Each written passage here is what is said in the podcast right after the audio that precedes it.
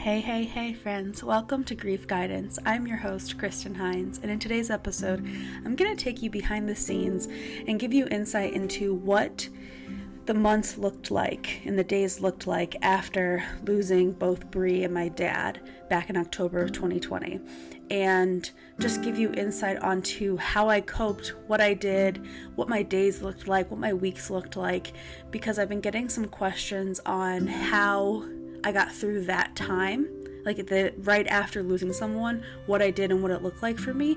And so I decided to just do an episode on it and really show you the raw and the realness of death and how it affected me and the people around me. And so in today's episode like I said we're just gonna deep dive into what that looked like for me how I held myself what I did and things that didn't work and did work. And we're just gonna get down to the nitty gritty of grief and what it really does look like to lose someone, especially that, like after just such a short period of time. And so, if you are interested in learning about how that looked like for me, listen close. Hey, friends, welcome to today's episode. I'm so excited that you decided to tune in and to take a listen today. Thank you so much for doing so. And, like you heard in the intro, we are taking a deep dive into what the first couple of months looked like for me after Bree and Dad died, because that one to two months after they died, it was a roller coaster of emotions. It was extremely difficult for me to talk about for the longest time. And honestly, it was just like fight or flight the whole entire time. I remember feeling extremely numb. I remember feeling like none of this was real. I remember feeling like I was basically an alien here on planet Earth and that like I was going to transform into something else or like wake up because it was a dream or it was just like a very very weird time because I was just so taken aback by the fact that I lost my dad and then lost my best friend and the fact that all of this was happening and it only happened in 9 days was so crazy for my mind to wrap around. Like, I feel like my mind didn't catch up until months later, being like, what just happened? Like, what? And honestly, it probably took me like five months to really, like, like my mind for my mind excuse me to grasp the idea of the tragic loss that i just experienced and I'm still going through it. I'm still learning. But like I said in today's episode, we're just going to go through what worked, what didn't work, things that I did that helped me cope, uh, things that I changed, or maybe things that I wished that I have, like I did during that time. And the reason for this is because I've been getting some messages from people just saying, like, hey, I just lost someone. Is there anything you can suggest to help me? And while I have a million things that I can talk about, I do want to keep this in perspective that everyone's grief journey is different. And so, what worked for me might not work for you. And so, please, when you're listening to me talk about grief or anything like that, keep in mind that your experience and your journey might be different from my own. And so, what you're doing is not bad. What you're doing is not wrong. Grief has no limits. It has no guidebook. So, what if you're doing something, it's completely correct for yourself. So don't ever feel like you're doing something wrong or that you need to change. If you would like to try something, that's good, but I just don't want people to think that what they're doing with their grief is bad. And so just putting that out there as a little disclaimer. And so I'm so excited to get started and here we go.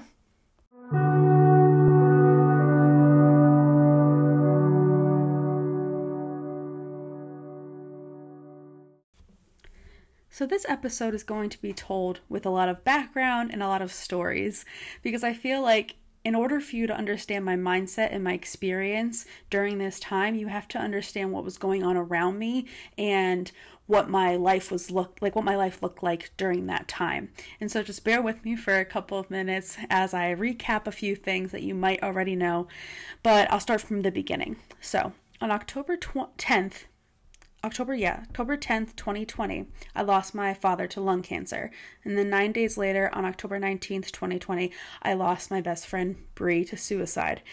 And during that time, during the 10th and the 19th, Brie and I decided to take a trip to Vermont because she knew I needed to get away. She wanted to get away, and we just needed time to decompress, get away from the environment, the town, like the people, and just really like spend it with each other because like it was just something refreshing and we needed we needed to do it. And so we went to Vermont and we just wanted to run away to the mountains, and so we did. And it was a beautiful, beautiful trip. We had so much fun, so many laughs, so much joy. And when we came back, it was Sunday night.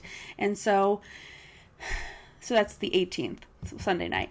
And while we were on the trip, this is kind of important, I guess, to add, but while we were on the trip, I was getting calls and texts about a vigil that my father's friend wanted to plan because during this time, it was like there was a lot of COVID cases and people were very concerned. And so, like, my father, my father's funeral and um, viewing were only family. And so all of his friends really couldn't pay their respects. And so they were looking to me to put together not not me put together, but they were looking for an okay from the family to put together a vigil for my father.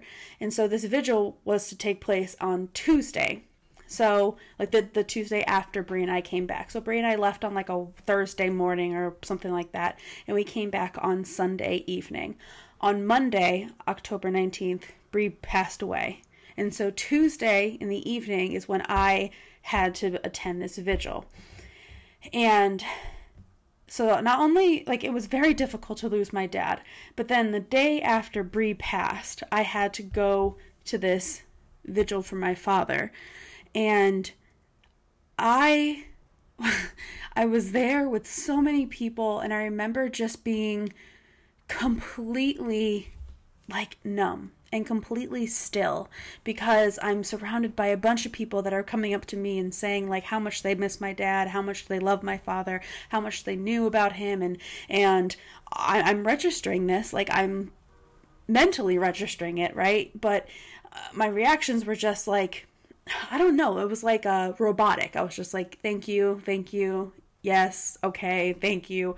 Um, there was no like human component to it, or at least that's what I felt like because I'm still trying to process the fact that my best friend is dead at this point, and no one really knows the extent of anything yet.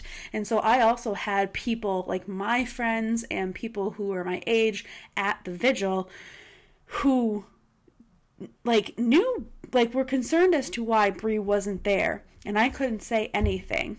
Um, and that I remember being so extremely difficult. The fact that I was there for a vigil for my father, and people were then asking questions about why Brie wasn't with me because that's the, she would have been there. She would have been standing right next to me and helping me get through it. And I had to talk on my dad's behalf, and it was it was so excruciatingly painful to have to show up for my dad but then also be grieving Brie at the exact same time and and and not many not actually I don't want to say not many, but I feel like no one knew anything at that point, and I had to kind of fake it because it's not my place to say anything. And I just remember it being so mentally and emotionally draining for me, even physically draining, because it was like I was keeping this ridiculous secret and not ridiculous in the negative sense i mean ridiculous like how? How could she actually be dead? How could this actually be happening? And my mind was just like an overdrive at that point. And so after the vigil the next couple of days after the vigil i remember just honestly breaking down. I had a lot of like grief bursts, things that like remind you of a loved one that you lost, and it just breaks you down mentally and physically and emotionally. And I remember having many, many of those. Um, there were a lot of people trying to reach out at that time because people started to find out what happened, and it was overwhelming. Um, which is fine. Like if you're going through this, if if you just lost someone, you're if you're anything like me, you're going to be extremely sad, but then also extremely numb because I, there were so many things that I had to take care of and step up to the plate for and handle. So I wasn't allowing myself to, to get extremely sad. Like I wasn't allowing myself to get to this vulnerable emotional state of just breaking down because there were tasks and things ahead of me that I had to take care of. And my breakdowns usually happened in like the middle of the night or when I was completely alone at the end of the day or really early in the morning when I had nothing else to take care of. Those are the times when I would just break down, uncontrollable sobbing, like panic attacks, couldn't breathe, like realizing that this is actually real, they are both gone, and that all of that just happened. And so there was a lot of crying. And there was this one time where I was just looking at pictures of my dad and I was thinking about him and then of course my mind went to Brie and I was thinking about how like she's not here to help me through that and I'm not there to help her and like she's gone and my dad's gone and it all just got very overwhelming and I broke down and basically almost hugged our trash can. Like I was on the floor sobbing uncontrollably uncontrollably and hyperventilating right near the trash and then my husband Ben came home and he was like very concerned, started to freak out, and came down next to me on the ground and was like just worried about me because obviously I am a broken mess on the floor, basically hugging our trash can. And he was very concerned, like any loving husband would be.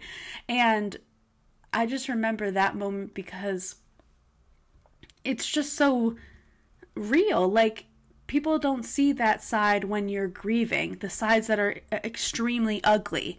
Like people really when they look at you through the lenses of grief, most people just go, "Wow, you're so strong." And it's like, well, uh, yeah, I can be strong, but I'm also like I have to be strong. Like this wasn't something I chose. Like, this is not in my control. It's not like I'm strength training to get stronger. I was given this opposition and this trial, and I had basically two two options.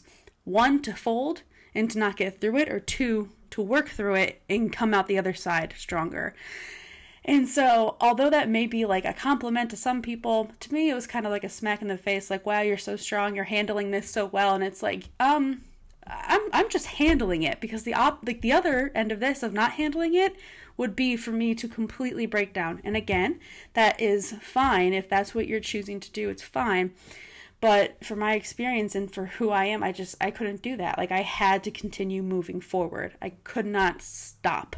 And I think just sharing those stories of complete meltdown, complete breakdown, bring the reality of what actually losing someone and what death really looks like in the aftermath. You know what I mean? Like, I uh, numerous times there were times when I was cleaning out my car and I found a receipt of the last meal that my dad and I shared together and I completely lost it. I completely lost it. Could not breathe. I was like sobbing outside. I'm pretty sure our neighbors were concerned and it just it breaks your heart. It really breaks your heart. And I, I have many more stories like this. And so after the break, we'll come back and discuss more.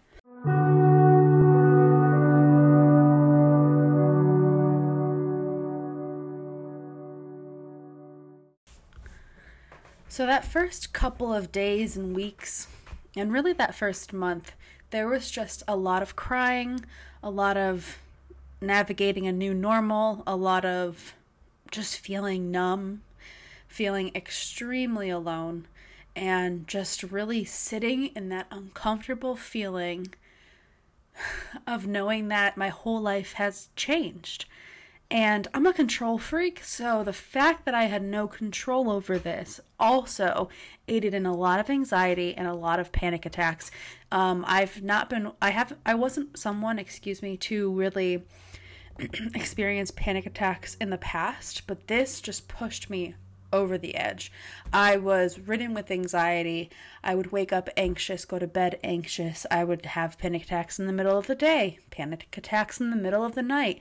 I just sobbing uncontrollably for just, you know, seeing the smallest thing that reminded me of my lost of the people that I lost.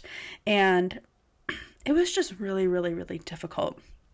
And I remember that like I was saying before the break that people were just there. Like I, I felt like I always had someone trying to check in and I, and I'm grateful for that. I was super grateful, but um it just became so overwhelming at some points. You know what I mean? Like especially when people ask you like, "Hey, I'm sorry for your loss. Let me know if there's anything I can do."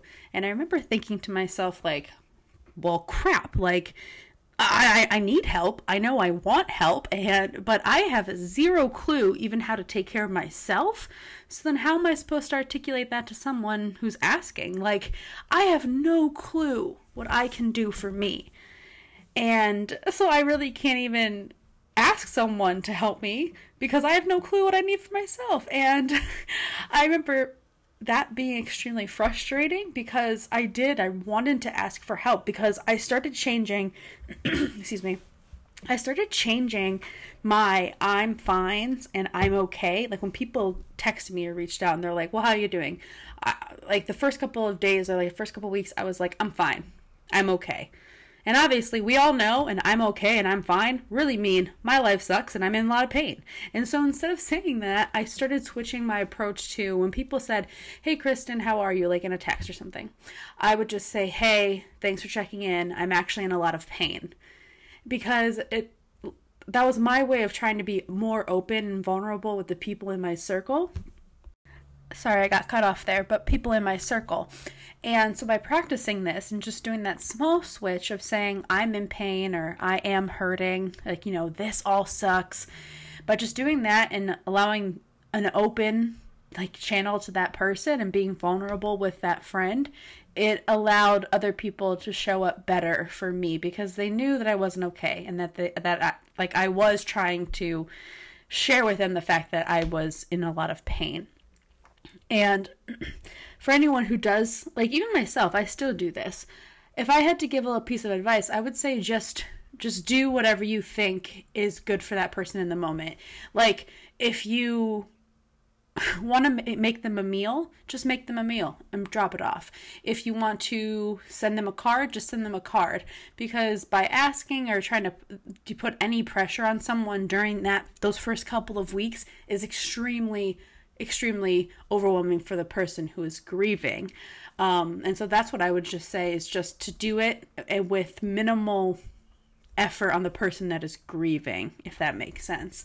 Because, excuse me, you just don't want to give like put put another pressure on the person who just lost a loved one and so just showing up for them in the best way possible is is enough and besides crying I also have a list of things that helped a lot during this time. And so therapy was one. I was already seeing a therapist before Brie and Dad died and and the day I gave her a call saying like my dad died, she was already taken aback, my therapist. And then I called a couple days later and said that Brie passed and she was in more shock than me because I was like, well, like I remember telling her on the phone like I'm okay, like I'm not okay, but like I am just here. Like I'm handling this the best I can. I have so many things on my plate. I'm still working through things about dad's death and now I'm working through things with Bree's death and it was all so overwhelming in that my mind being um like work minded as it is just went to focus on the task at hand. Like I had a whole entire list of things to take care of on Dad's end. I had a whole entire list of things to take care of on Bree's end. I had people from both sides relying on me to take care of stuff. And so that's all I allowed my brain to do. That's all I allowed my mind to go to was take care of these things, emotions come second. Figure this stuff out. You'll like you and your mental health and your emotional health will will come second. Like we have to take care of this stuff first. and like that helped me get through that time but I wouldn't recommend it because now I'm going through a lot like where it's coming back up and me just having to like relive a lot of stuff and figure stuff out. But um that's what really happened during that time. But yeah therapy did help me through that as well because she was able to help guide me in my thoughts and we were able to talk about stuff and like work through a lot of things. And so therapy was definitely a avenue that I would suggest for anyone who's grieving to look into. Also, community. Community with others. Now, this could be something that was just relevant to me. Excuse me. I'm sorry, guys. I have this little tickle in my throat today. But community, because I did not fully remove myself from community community with church community with friends community with uh, family i i know other people who grieve who do like going into a social setting is overwhelming for them and i understand that for me however it did help because i think i'm a i'm a people person and so to be surrounded by other people and other people enjoying life especially it really made me feel better. And so, again, just use your judgment on that. But community definitely, definitely helped me.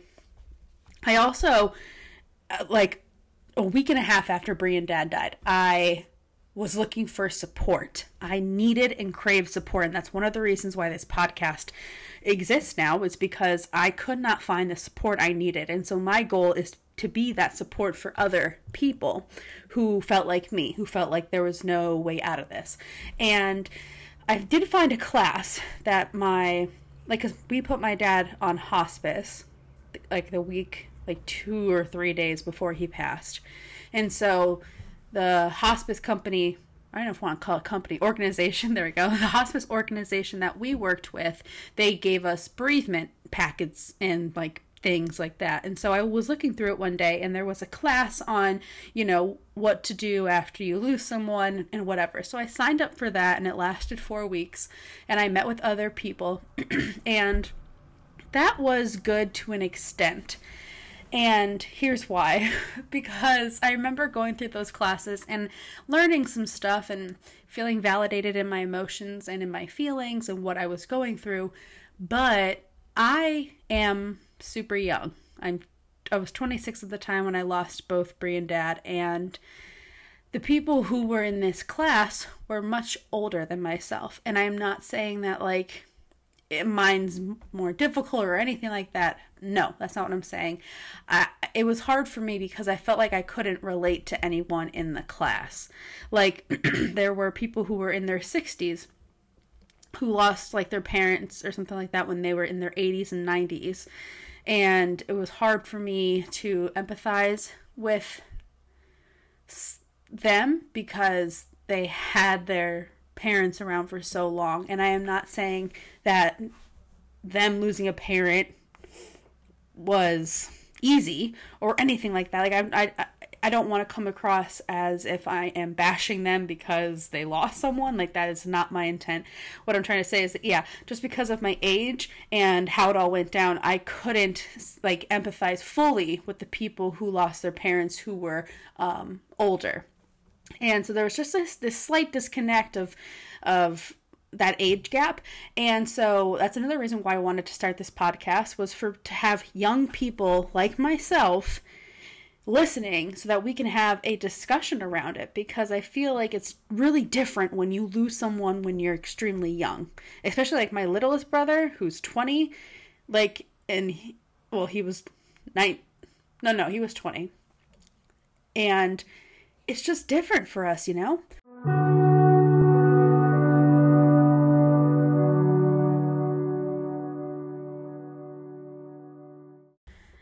And so that really is another driving force for this podcast. I want to create a community where you just feel heard, seen, listened to, valued, understood, but like truly understood. Because when this when you go through something this traumatic, this young, it can have a way of breaking you down. And that's fine. It could break you down, but I want people to have an outlet to also reach out and to be built back up, to be put back together. And that's what I hope for this. And so I digress on this little rant. But um another thing that seemed to help me and again, this I've had I've had conversations with other people where this actually didn't help and it made things worse. But for me, it helped. And that was I posted pictures everywhere. Like seeing pictures, reading letters, uh, listening to videos of Brie and Dad really helps. Not only does it allow me to cry, like whenever I feel like I need to cry, I will read a letter or watch a video or listen to a, a voicemail of Brie or Dad because it'll it'll you know initiate these emotions and these feelings and then I'll get a good cry out and then I'll feel better. But I also put up pictures of them all around the house. Like I now have a whole entire picture wall dedicated to Brie, dad, and family. Like it's they're just everywhere.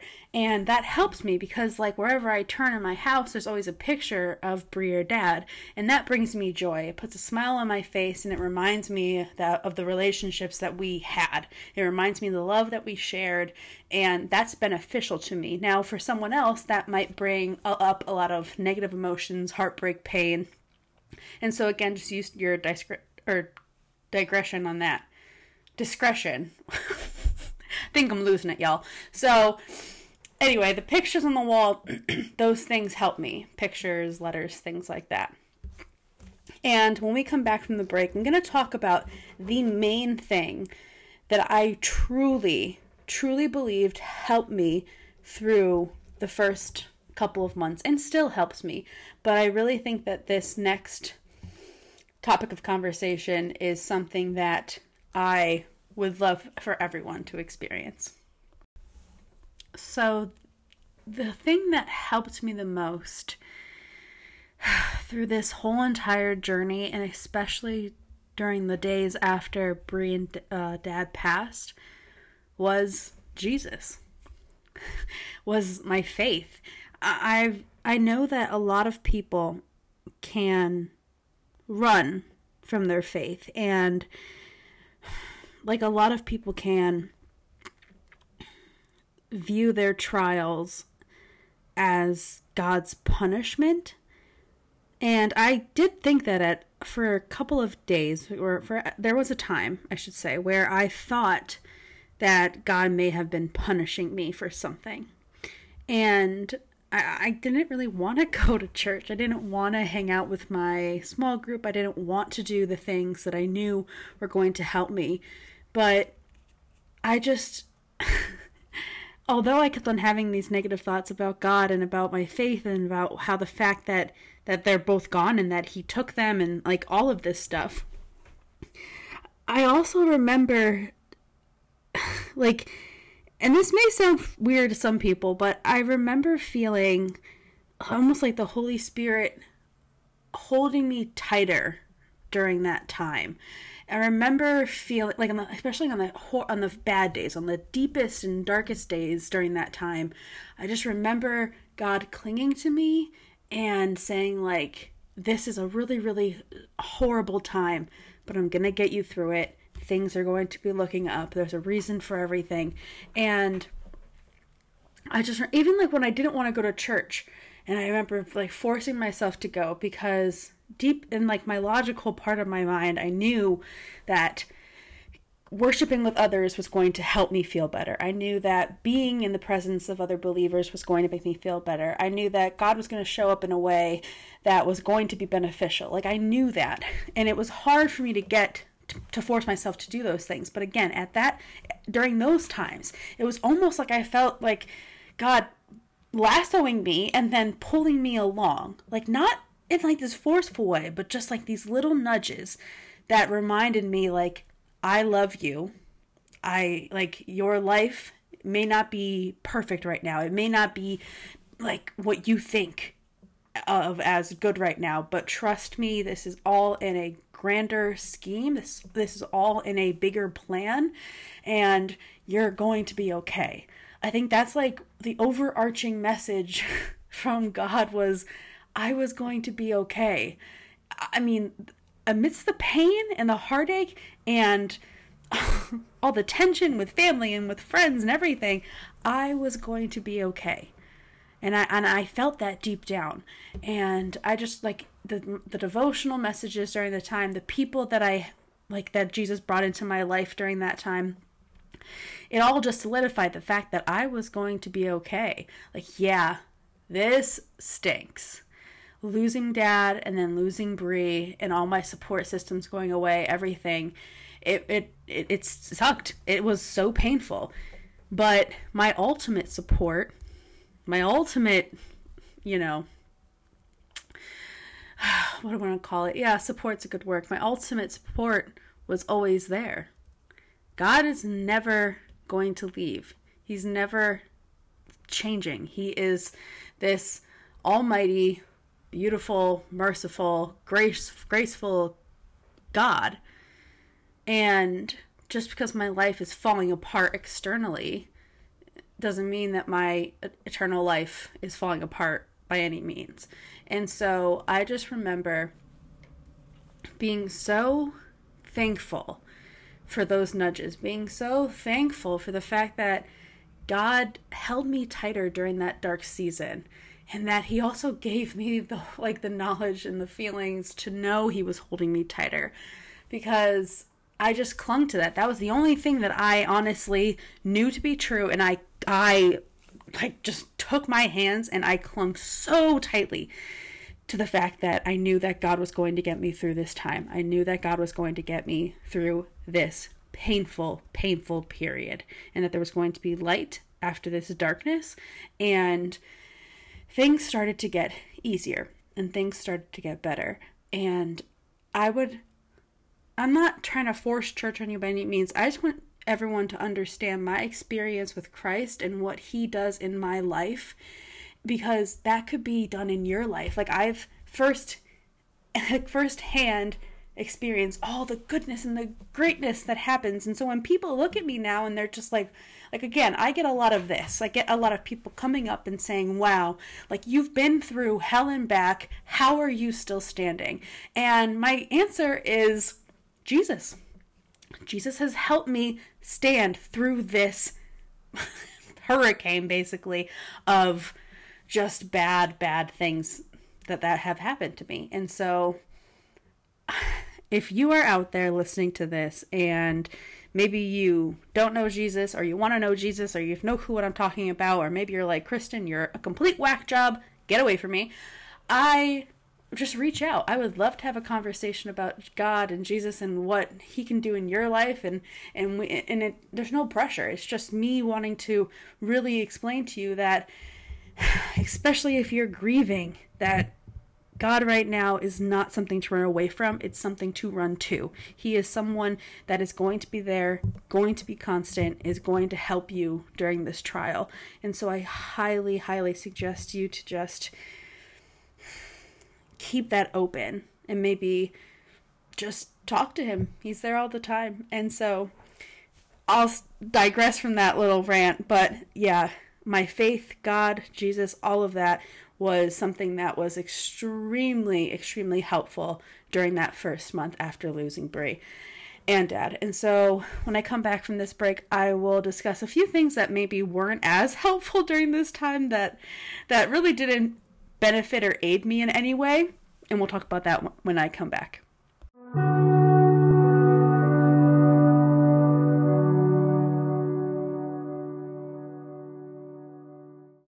So, this next segment, we're going to just talk briefly about a couple of things that didn't necessarily help me during this short period of time, like during the couple of weeks and days after Brie and Dad passed. And there are a bunch of little things that I would probably do different, but these are three things that really kind of stuck out to me while I was thinking about this. And the first one is talking to other people who have lost someone.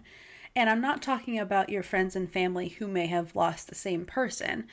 I'm talking about people who maybe you don't really know, but they'll come up to you and say, Oh, Kristen, I'm so sorry for your loss. I lost my mom like eight years ago, and it hasn't been easy since. because uh, those conversations, and I've had lots of them, those conversations make me feel worse. And so there was a time, and and a lot of people in my case came up to me in those first couple of days and weeks and gave me those types of stories. Kristen, I'm so sorry for your loss. I know what you're going through. I lost my dad four years ago. Kristen, I'm so sorry. Is there anything I can do? I also lost my brother, you know, a year ago, and this this is just so horrible. And the reason why these conversations didn't help me is because I feel like when people start talking about the death of their loved ones, it almost turns into like a competition. Like it's very, very strange. And I'm going to do an episode on this soon about people comparing deaths and grief journeys, but like like people who have lost someone comparing that, not outside people. And so they just weren't beneficial to me. They were they caused me pain, they caused me heartache because I just wanted to be like I don't I'm, like I'm not trying to be rude, but I am in the midst of my grieving like someone I love just died, and by you telling me that you're still in pain 8 years later makes me feel like crap and so I just started to avoid those conversations. As soon as someone started to bring up the fact that they lost someone, I would just be, I'm so sorry for your loss, and I would change the subject because I knew that that conversation was going to bring me more pain than good. And if they still needed to talk about it, I'm sure they had other people in their circles to talk about, like, talk about their grief and that death with, not me. Like, I didn't have to be that person for them. And so I avoided all conversation with other people about their experience with death because just was not beneficial for me. And another thing was when people didn't bring it up. Like when Pete, when I had was uh, a, like having a conversation with someone, and they never brought up the fact that Breer dad died, and it was just like this weird like elephant in the room type of thing. That I started to avoid as well. Like if because I then if by you not bringing it up, it made me feel shameful for not for like like almost like a burden, like shame and being a burden because I was making you uncomfortable with the fact that Brie and Dad died. And I hope that makes sense. But it, that's how it feels like sometimes. And I know that if you're the other person of this conversation and you're like, well, Kristen, it's so uncomfortable to talk about death. Kristen, it's so uncomfortable to sit there and know that you're in pain and, and, and like, I don't know whether or not to bring it up. I don't know whether or not to ask about it. I'm here to tell you, at least in my case, always ask about it because it makes me feel like lighter. If you if, even if we like haven't seen each other for a long time, you can if you bump into me, you could just be like, "Hey, oh Kristen, I'm so sorry for your losses. Like I'm just, I'm thinking about you." And then we can move on. The conversation can progress. If you act like it never existed, it makes me feel bad because I know that you know that like they died. And it makes me feel like a burden because I'm making you uncomfortable. And so getting it out of the way in the beginning is just beneficial for both of us. And I really hope that makes sense. And so I started to just like when people were kind of bouncing around the subject, I would just say, like, I would bring it into conversation to give them like a green light pass to talk about it so that they would feel better. But again, you're making the grieving person do most of the work. And I know that kind of sounds like conceited and selfish, but like we're in pain, we are suffering. And so if you can minimize that pain and minimize that suffering by doing these little things that make you uncomfortable just for a little bit, it will tremendously help the grieving person. And so I hope that came across clear. I feel like I'm just talking in circles, but definitely bringing up people's deaths is beneficial, at least in my case, it was. and the last thing that really stuck out to me was me learning to set boundaries. I wish I had the strength in the first couple of days and weeks after they passed to set boundaries with people, friends, family, acquaintances, job, things like that, because there was a lot that I did that was coming from a very empty place. Like I gave and gave and gave and gave and gave of myself, and I never replenished. I never took the time to reflect. I never took the time to take care of me and it snowballed into like just a really depressing state. And so I would definitely definitely try to set boundaries if you're in the midst of your grieving right now and you've just lost someone. If you need time for you, make that time. If you need to set a boundary between you and like a cousin or you and a family member, just do it because it's going to help you in the long run to do that now. And so, like I said, those are just a few things that I wish maybe I did differently, or a few things that didn't work out so well during those first couple of days and weeks after Brie and Dad passed. But during that time, it was such a roller coaster. Everything is changing. You don't know yourself. You're becoming a new person outside of, you know, death and what that looks like. And it is just a very nerve wracking, questionable time. And so, again, give yourself love, give yourself grace because what you're going through is extremely difficult. And what you're going through is life changing and you're going to have to start figuring stuff out differently now. And so I am with you. I feel for you and I'm so sorry that you're going through this. And so to end this out, I just want to pray over you guys and just give thanks. And so after the little interlude, we'll come back and I'll do that.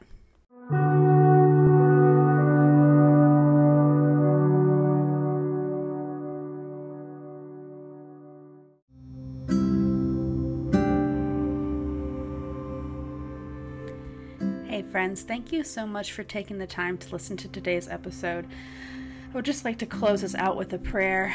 And so, Jesus, thank you, thank you, thank you for the time we spent together today. Thank you for being in our hearts and in our minds and helping us through this grief journey. Lord, I know that you can do glorious, glorious things in our lives if we allow it even if we don't allow it, I know you're still working in our lives. And so I know firsthand how you've shaped my grief journey. And I know that you can do it for other people, Lord, listening to this podcast. And I just ask you, Lord, to please shape their lives and give them love and grace and mercy and all the beautiful things that come with following you, Lord. And please allow their days to be beautiful and for their hearts to be restored and their love to continue with the person that they've lost. And Lord, I ask all of this in your name and for your glory. Amen. Thank you so much, everyone, for taking the time to listen. I am so excited that you are here. If you guys enjoyed this episode or you think you know of someone who might, please give us a like, comment, or share. Uh, even leaving a review is beneficial because it allows us to extend this mission. And so I'm very excited and I cannot wait to come back next week to talk about more. And so, everyone, thank you so much and have a good day and happy healing.